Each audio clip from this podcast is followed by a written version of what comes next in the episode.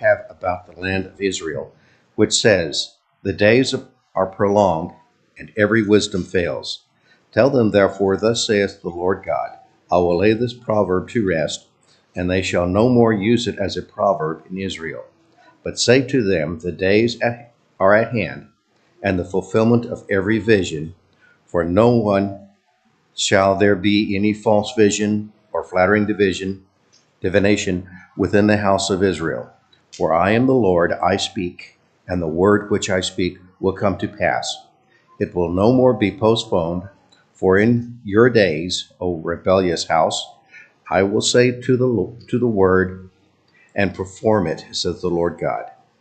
Again, the word of the Lord came to me, saying, Son of man, look, the house of Israel is saying, the visions that he sees is for many days from now, and he prophesies of times far off. Therefore say to them, thus says the Lord, none of my words will be postponed any more, but the word which I speak will be done, says the Lord God.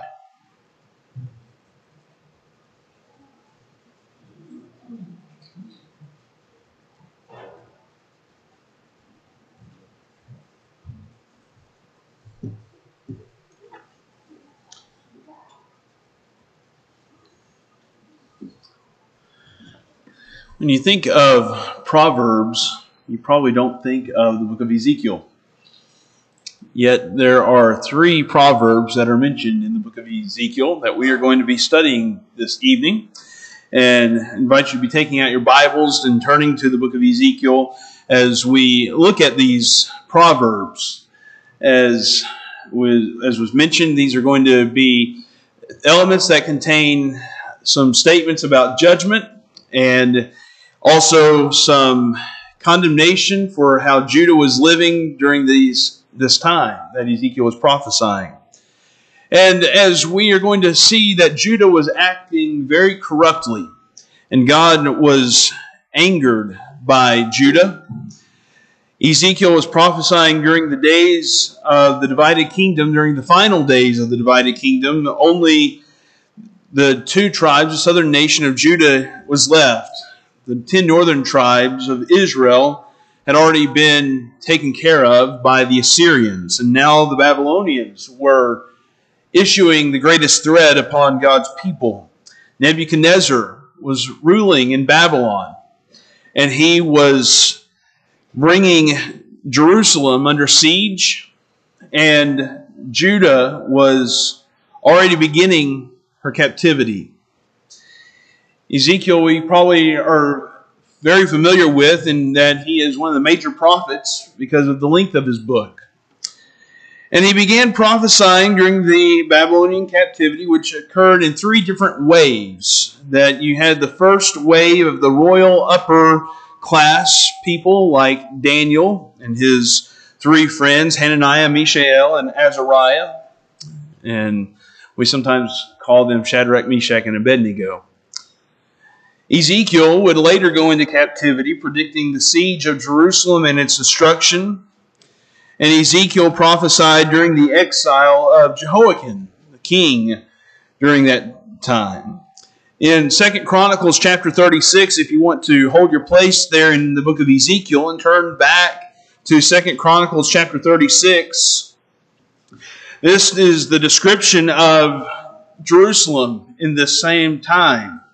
It says in Second Chronicles chapter thirty-six and in verse nine, Jehoiakim was eight years old when he became king, and he reigned three months and ten days in Jerusalem, and he did, did evil in the sight of the Lord. At the turn of the year, King Nebuchadnezzar sent and brought him to Babylon with the valuable articles of the house of the Lord, and he made his kinsman Zedekiah king over Judah and Jerusalem. Continuing on in verse eleven, Zedekiah was twenty-one years old when he became king, and he reigned eleven years in Jerusalem. He did evil in the sight of the Lord, his God. He did not humble himself before Jeremiah the prophet, who spoke for the Lord. He also rebelled against King Nebuchadnezzar, who had made him swear allegiance by God, but he stiffened his neck and hardened his heart against turning to the Lord, God of Israel. Furthermore, all the officials of the priests and the people were very unfaithful, following all the abominations of the nations. And they defiled the house of the Lord, which he had sanctified in Jerusalem.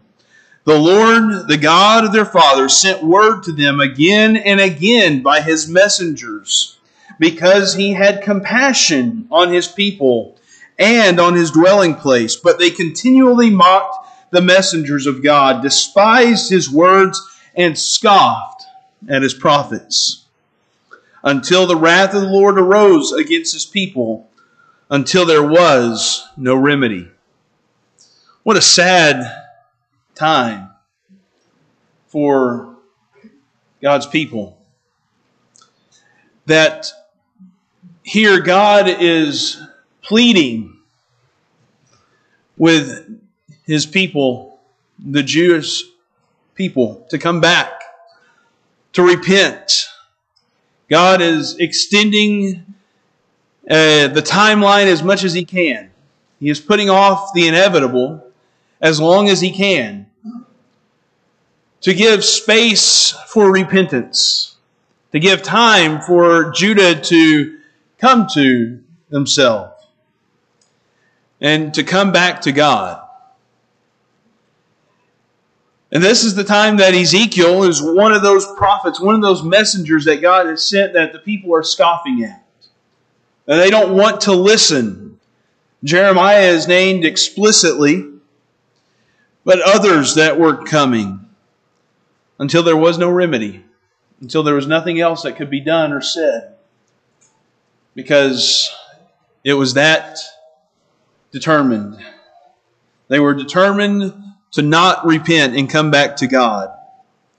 And as pitiful of a time as that might seem, reading the account here in Second Chronicles, the book of Ezekiel is actually one of great hope. And it is one that it shows the true spiritual condition of God's people, while giving them hope for God's faithfulness to fulfill his promise, that God is going to bring a shepherd to unify Israel. And he's going to, this shepherd is going to be from the line of David, a very messianic book that prophesies about the work of Jesus and how he is going to come and shepherd his people and unify his people. But the book of Ezekiel is a tough book to understand, because it has numerous visions and uh, things like that you might think are more suited for the book of Revelation. But these visions often are for the purpose of giving a visual in our mind to help us really understand the true spiritual condition of God's people during Ezekiel's day. Ezekiel himself was a priest who received visions about the temple being defiled and God's presence leaving the temple. In Ezekiel chapter ten, it's a very sad picture, but God's Spirit leaves the temple. Ezekiel sees that in that vision, where God is abandoning his people because his people have abandoned him. And it's a very sad picture. But in the opening chapters of Ezekiel, early on in the book, God speaks with Ezekiel, and he's very critical of Judah's behavior. They were in denial of their impending destruction. Their denial went so far as for them to popularize proverbs that were spoken in Judah that were saying, God's not very faithful. God's not doing what he has promised he's doing. Why hasn't God acted already? Or they are trying to escape their own responsibility for sin. They are trying to avoid the personal responsibility and the part that they played by reciting some of these proverbs. And then also we see that Ezekiel provides a proverb from God, a divine proverb that the people of Judah needed to learn the lesson from. And that explained why God was doing what he was doing to them and why Judah was going to be punished. These three proverbs that I've mentioned, they're short, pithy statements that explain Judah's true spiritual condition while also correcting their misunderstanding. So, this afternoon, I want us to look at these proverbs and learn from them, because I think we can learn some very important lessons. The first one that we see is there in Ezekiel chapter twelve, where Ezekiel says in verse twenty-one, "Then the word of the Lord came to me, saying, Son of man, what is this proverb you have, you people have concerning the land of Israel, saying, the days are long and every vision fails?" Can you imagine to be at this point, in this juncture in Israel's history, where they are in complete denial of God's prophetic power, of God's messengers, that God has sent many different prophets to them, warning them about their destruction, about if they would not repent, if they would not come back to God, then there is going to be destruction. There's going to be punishment. The Babylonians are coming. And this was not something new with Jeremiah. It wasn't something that Ezekiel dreamed up. This was prophesied by Isaiah the prophet many years before. And other prophets that spoke about the coming of the Chaldeans and the Babylonians, that this was very much warned about. The people of Israel and Judah, they knew that this was going to happen. And yet they still popularized this proverb that the days are long, every vision fails, that the days that of this coming of judgment that God is supposedly sending, it's long ways away. And it's as if it's never going to come. They were in denial of God's the imminent nature of God's punishment for their sin, giving them a false sense of hope and security. The days are long denies the nearness of Judah's capture and captivity in Babylon. In other words, they're saying it's a long ways away from happening. They're saying that it's not about to happen. It's nowhere near coming. Every vision fails. Denies the prophetic messages, and they're coming to pass. God has abandoned us, and even those who claim to be his prophets are wrong, so who is there to listen to? That's what they are saying. The irony in all of this is that they failed to listen to the prophets of God, that he did sin, like Jeremiah, like Ezekiel.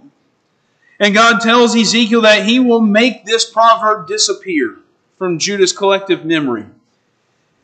And while he's offering a counterpoint of view, notice in verse twenty-three, just following this verse, in verse twenty-three it says, "Therefore say to them, thus says the Lord God, I will make this proverb cease, so that they will no longer use it as a proverb in Israel, but tell them, the days draw near, as well as the fulfillment of every vision."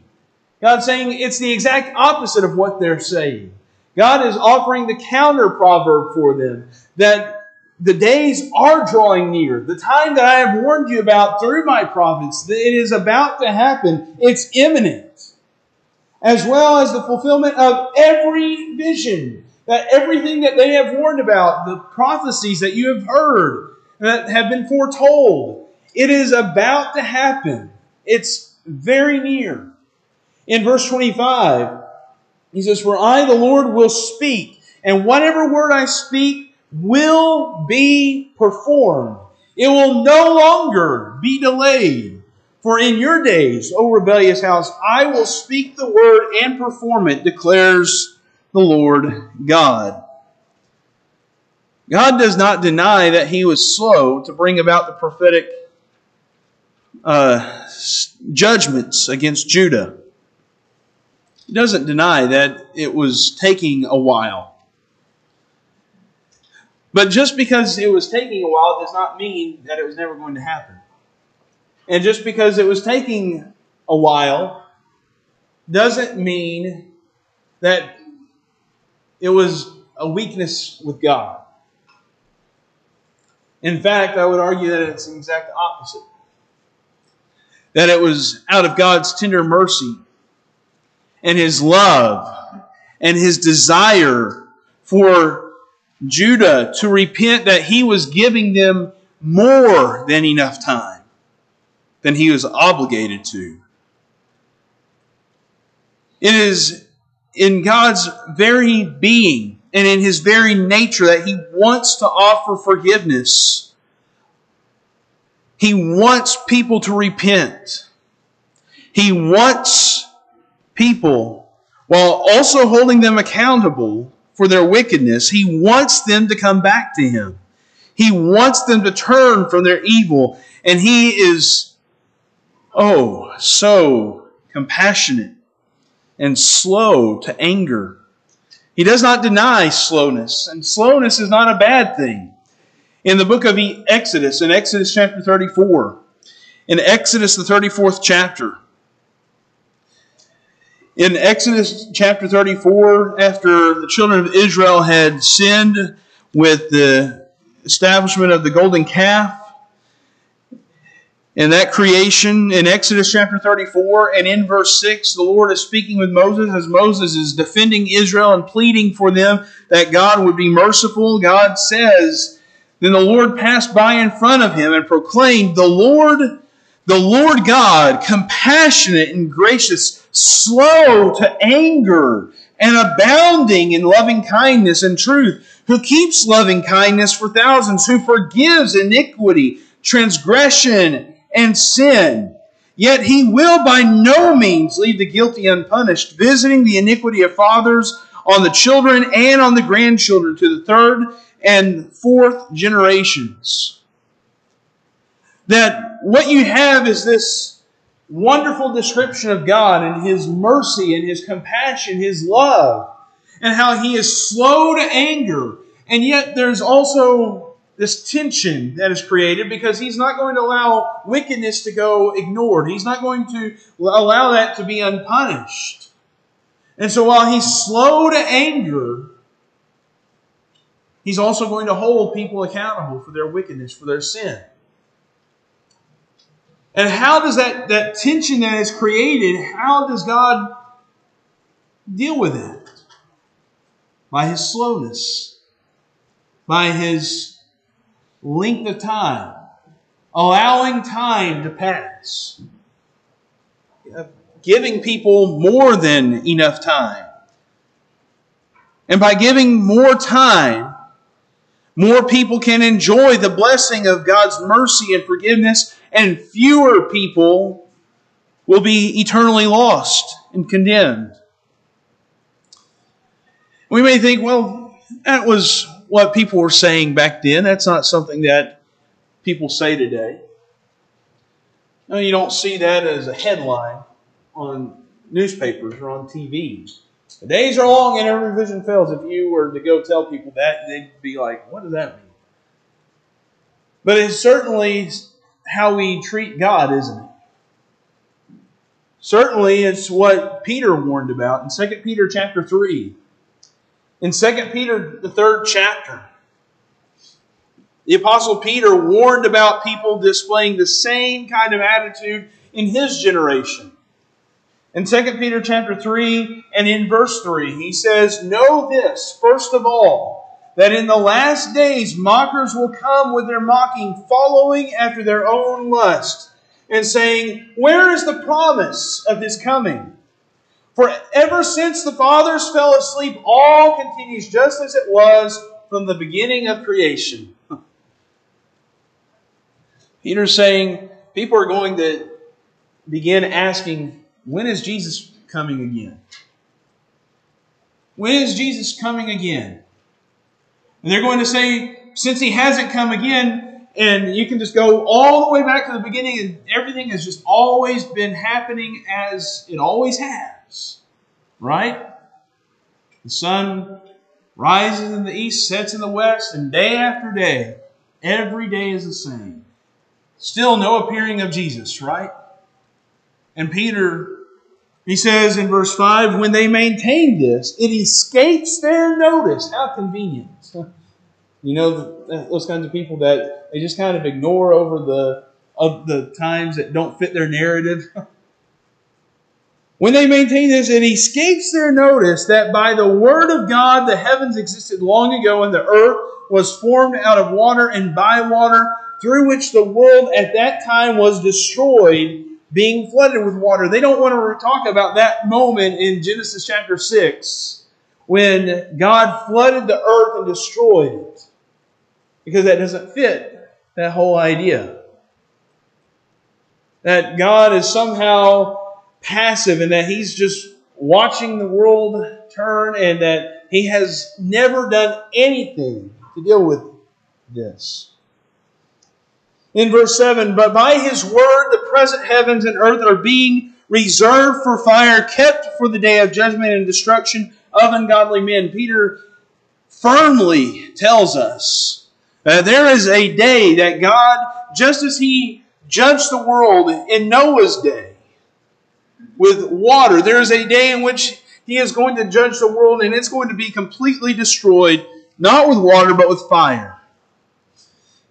And he says in verse eight, but do not let this one fact escape your notice, beloved, that the Lord, that with the Lord one day is like a thousand years, and a thousand years like one day. Basically, time is nothing to God. The Lord is not slow about his promise, as some count slowness, but is patient toward you, not wishing for any to perish, but for all to come to repentance. That why is God giving so much time? Why is he appearing to be slow?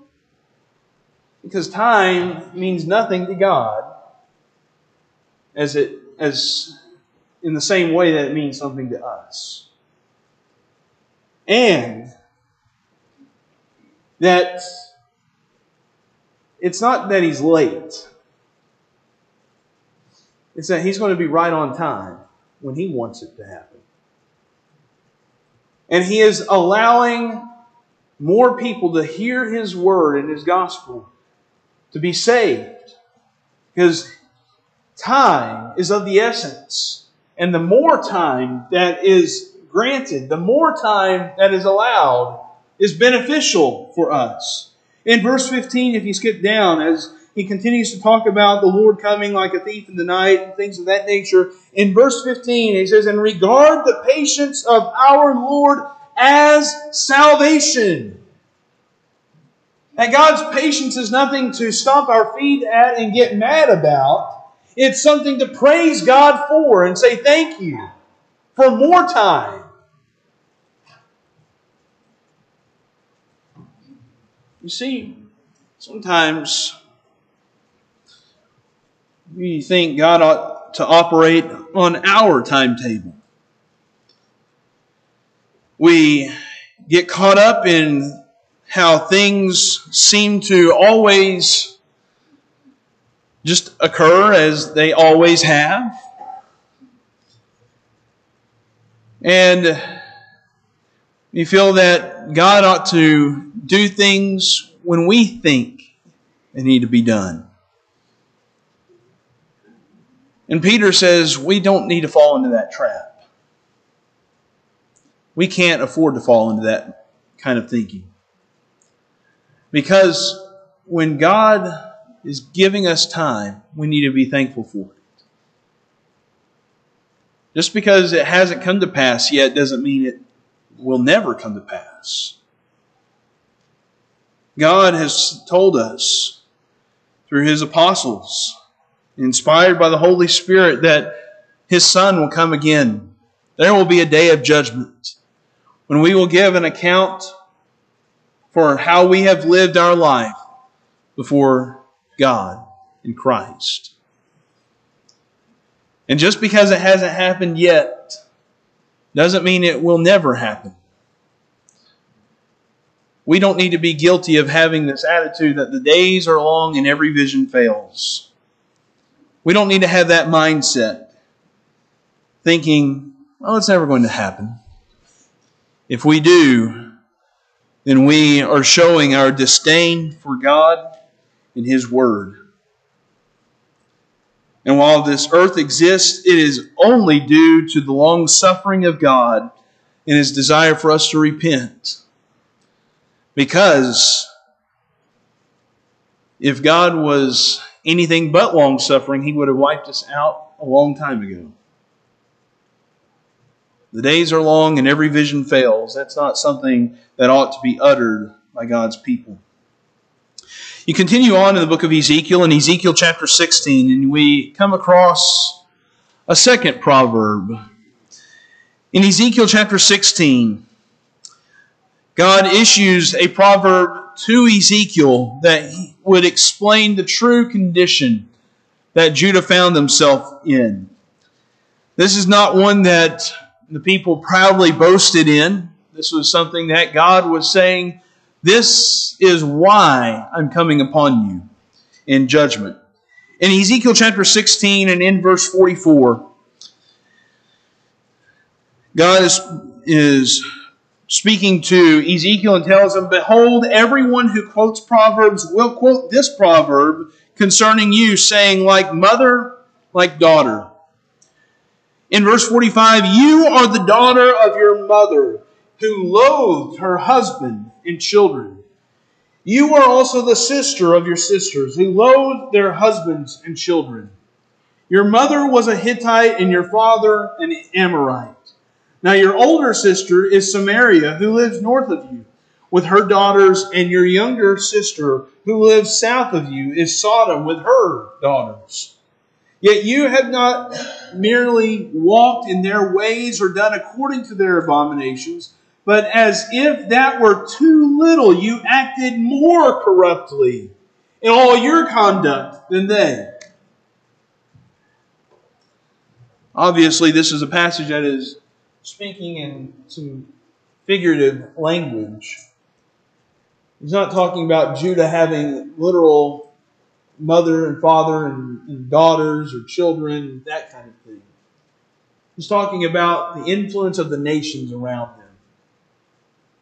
The Amorites, Canaanites, the Hittites, Samaria, the northern tribes of Israel, Sodom and Gomorrah. How these other places, God has already judged them for their wickedness. And He's saying, Judah, you broke the mold. You broke the mold. Like mother, like daughter. You fit in the same category, only you are infinitely worse than them. You think about that for a moment. What a slap in the face to their pride, right? Because this was Judah. They had some good kings. They also had some really bad kings. They had the lineage of David, though. They could boast in David. They could take some pride that they still had Jerusalem and the temple. And God is saying, you have corrupted yourself just like everyone around you that I've already judged, only you have been worse. Judah turned aside from God to follow idols, not learning the lessons from the other nations around them. Instead of being the obedient covenant people of Yahweh, they were disobedient and sinful. They rejected God. Judah was not only acting like the northern tribes of Samaria and the people of Sodom, they were worse than those people. God destroyed Samaria. He destroyed Sodom. And God was going to do the very same thing to Judah. In Ezekiel chapter seven, in Ezekiel, the, the seventh chapter, and in verse twenty, as we are given some insight into the temple and the temple complex. There is, Ezekiel is prophesying in verse twenty. It says, they, pro- they transformed the beauty of his ornaments into pride, and they made the images of their abominations and their detestable things with it. Therefore I will make it an abhorrent thing to them. In verse twenty-seven, the king will mourn, the prince will be clothed with horror, and the hands of the people of the land will tremble. According to their conduct, I will deal with them, and by their judgments I will judge them, and they will know that I am the Lord. Not as saying that everything that I am bringing against them, there is evidence for. You can go back and you can see it play out. You can see how unfaithful they have been. And Ezekiel was condemning Judah because of their spiritual wickedness, as is pictured in Ezekiel chapter six, sixteen.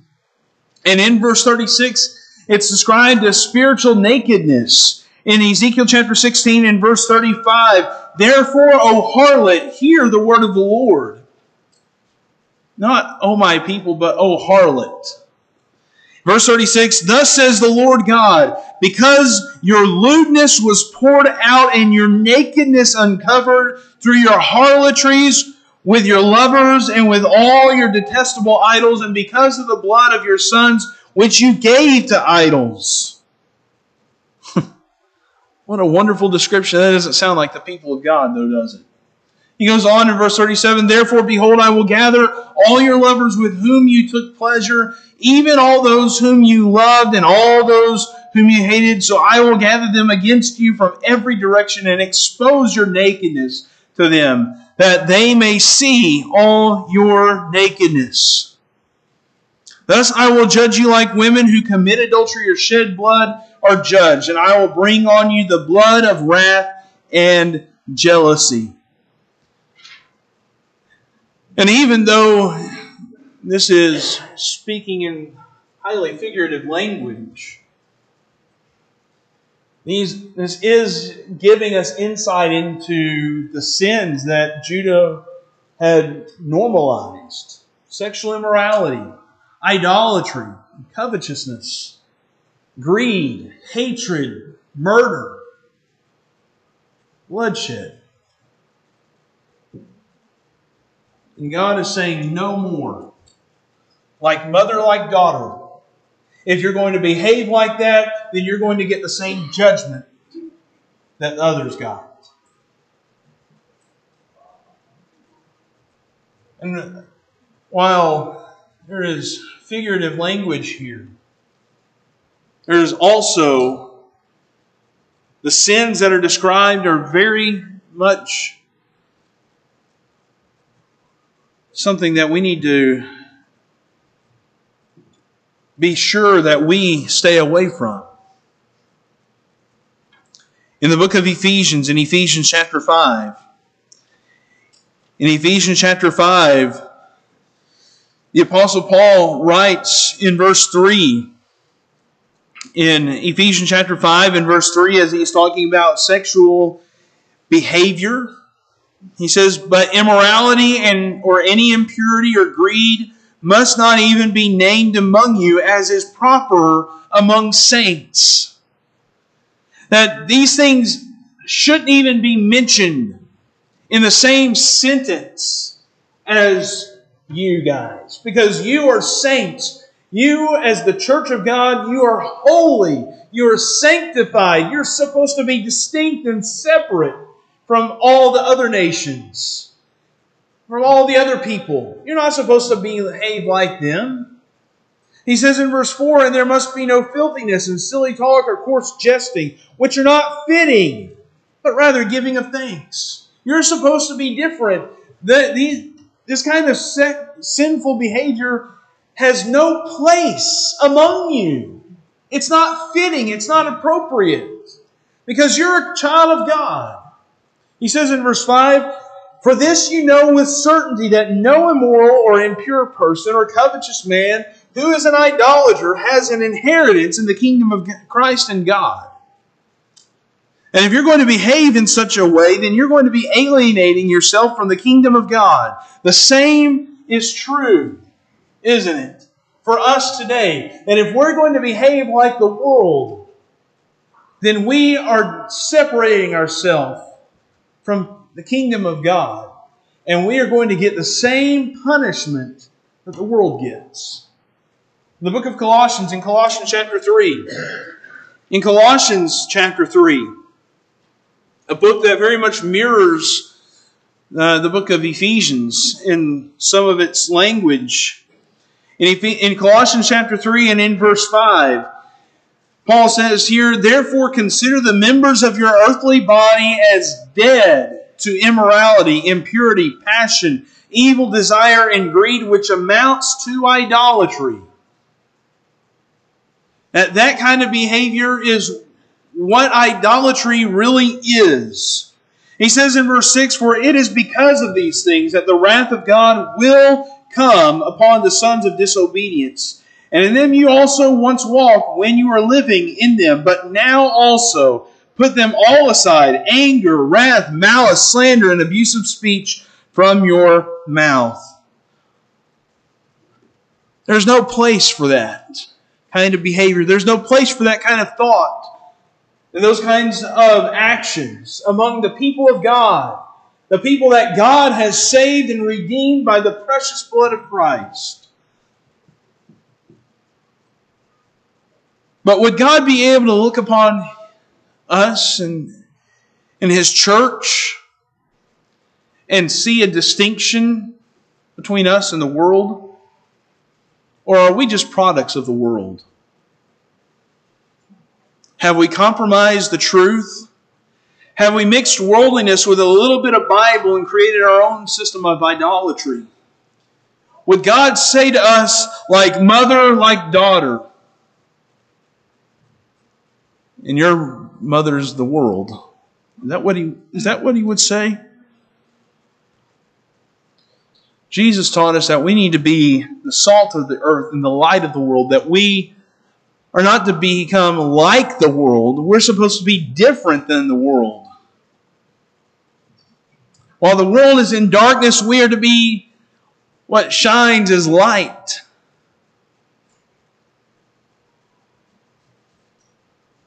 We should not be corrupted.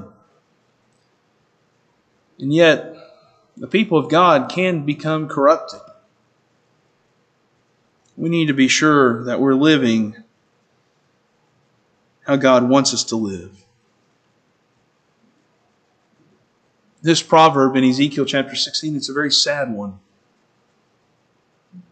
It's a very sad proverb that God was issuing. He's in chapter twelve, the proverb there, that was being circulated among Judah, and God says, hold it. I'm going to end that proverb, but here's the proverb that you need to know. Here's the proverb that you need to realize is what is really going on. And that's why I'm going to punish you for it. And then the third proverb, probably the proverb that is most familiar to us as students of the Bible and students of the book of Ezekiel, is the proverb that's found in Ezekiel chapter eighteen.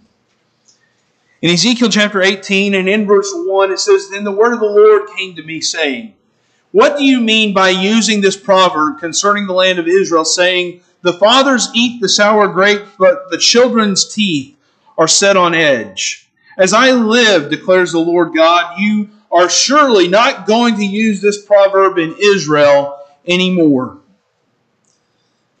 God is again responding to the popular thought in Judah's day. This false proverb was being circulated. And you can see, as this proverb indicates, the fathers eat the sour grapes, but the children's teeth are set on edge. It was a proverb that blamed God and Judah's previous generations for their punishment and impending captivity. They're saying all the things that God is bringing upon us, we don't deserve this. We don't deserve the way God is treating us because it was somebody else's fault. They are blaming God in this accusation of being unfair with them. While also the proverb was circumventing their own personal responsibility, their own sin. This proverb encouraged a victim mentality. You know, people who might be like that a little bit, they always tend to play the victim. That is what was being encouraged by this proverb. It's not our fault. It's God's fault. Or it's someone else's fault. Certainly not mine. Now, someone could argue that they were simply reading their Bible.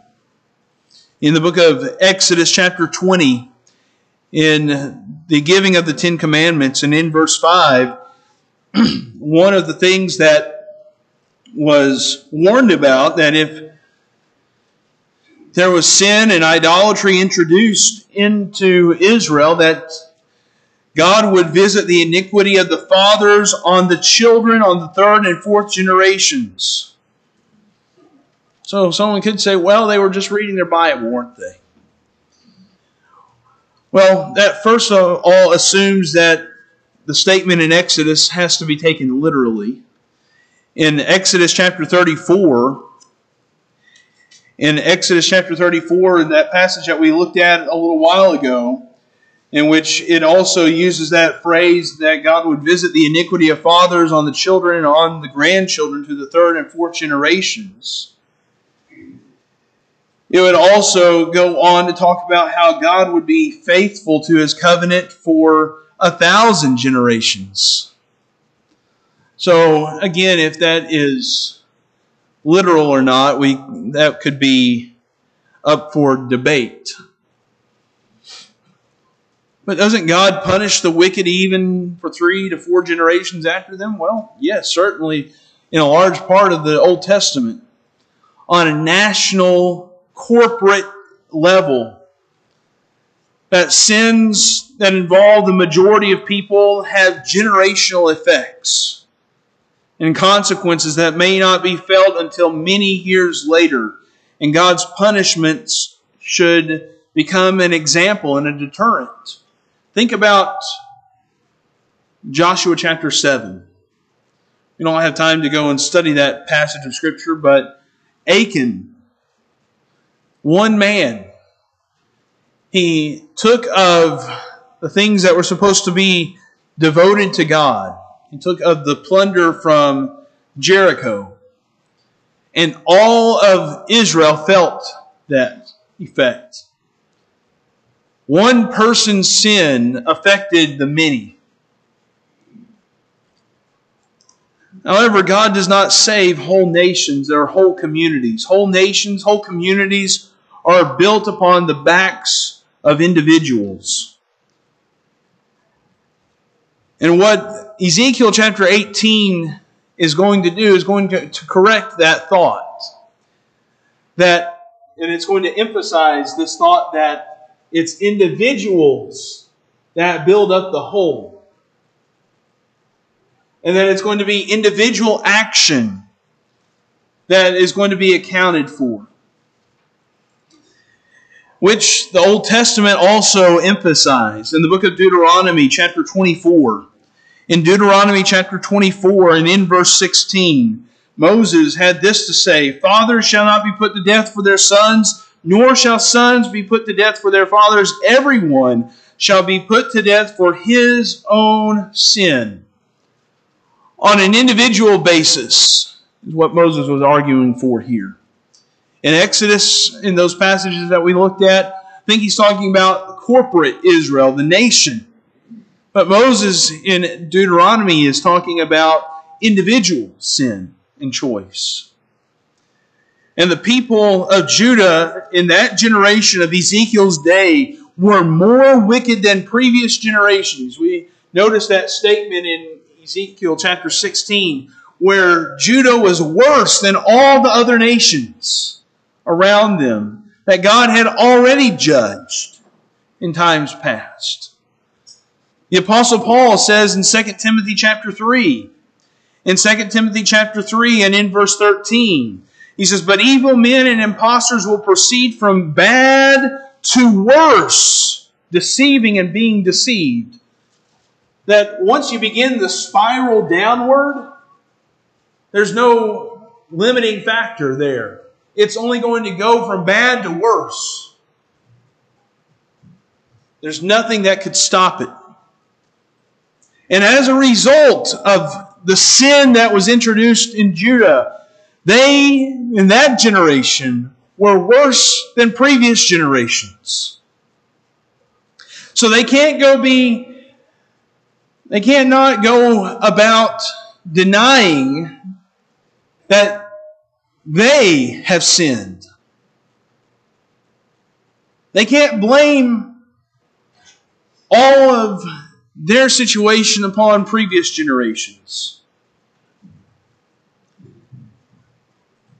And as a result, God's message to Ezekiel was a lesson about the personal responsibility, the personal choices that people make to destroy their relationship with God. He says in verse four of Ezekiel chapter eighteen, Ezekiel chapter eighteen and verse four, "Behold, all souls are mine. The soul of the Father as well as the soul of the Son is mine. The soul who sins will die." And then he goes on to talk about if a man would practice righteousness and justice and abstains from idolatry, if he does what's good and right and fair, then God is going to bless him. And he's going to be righteous. He is righteous. And he will surely live. And he uses this illustration in verse five through nine of this man who is faithful. And then that man has a son, the second generation. That man has a violent son, he says in verse ten, who sheds blood and who does any of these things to a brother, and he basically lives the exact opposite way of his father. That the second generation, the son, he does everything wrong. He's wicked. He's evil. He's unfaithful to God. He's unfaithful to his fellow man. He's unfaithful to his family. He's unfair. He's unrighteous. He's just plain wicked. And he says, his blood will be on his own head. He will be put to death. But that guy has a son. You might expect him to follow in the footsteps of his, his dad, right? No, he's going to be more like his grandpa, the first generation. He says in verse fourteen, "Now behold, he has a son who has observed all his father's sins which he committed, and observing does not do likewise.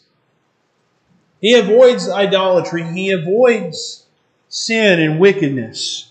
And in verse eighteen, um, or verse seventeen rather, "He will not die for his father's iniquity. He will surely live."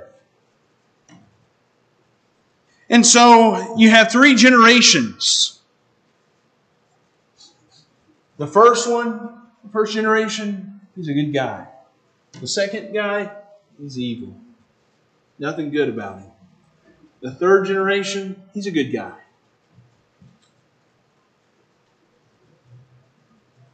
In the first one, he lives. The third one, he lives. He's blessed by God.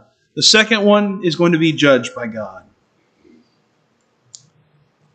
In verse twenty, "This person who sins will die. The son will not bear the punishment for the father's iniquity, nor will the father bear the punishment for the son's iniquity. The righteousness of the righteous will be upon himself, and the wickedness of the wicked will be upon himself. The righteous will live, the unrighteous will die. The righteous may turn from their righteousness to unrighteousness. The unrighteous may turn to righteousness. He says in verse twenty-one, "But if the wicked man turns from all his sins which he has committed and observes all my statutes and practices justice and righteousness, he shall surely live, he shall not die." It's not that one decision or one action determines your whole course for life. That you can turn from your sin and wickedness, and you shall be granted life.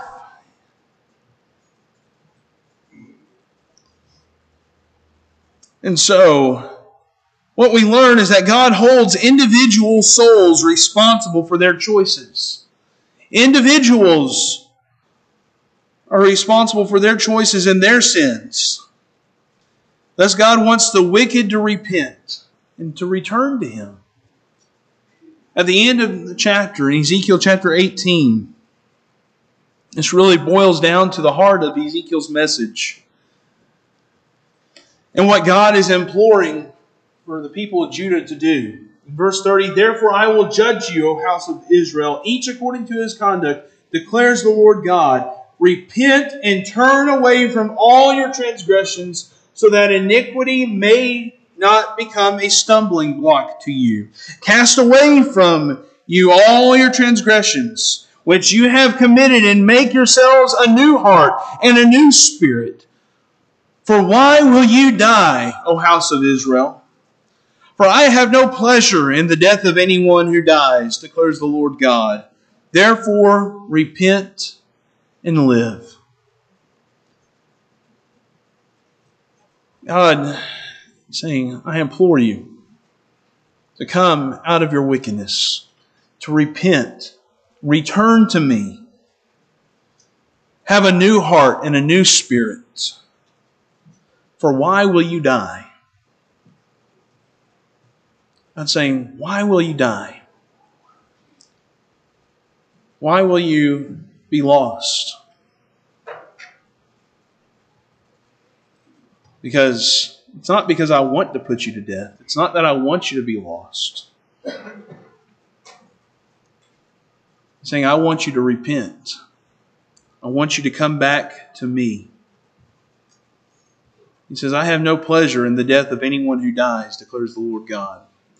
Therefore, repent and live. Repent and come back to God. The Proverbs that we read in the book of Ezekiel, with this proverb in chapter eighteen, we learn that we as individuals are responsible for our sin and our choices. What choices have you been making in your life? Have you made the choice to come back to the Lord your God? God implores for you to come back to Him. He wants you to come back to Him. God wants to save you. God does not want to send anyone to eternal punishment in hell. He wants you to come back. If you're in sin and you're lost, God is imploring for you to come. Come to Him. There's going to be a day in which we all stand before the judgment seat of Christ. We will have to give an account and an answer for what we have done in our life. And every moment that we've had, every opportunity that we've had to repent, it's not a problem with God. It's a blessing from God. He is giving you time and place to come to Him. If we can help you in some way this afternoon, would you come now as we stand and as we sing?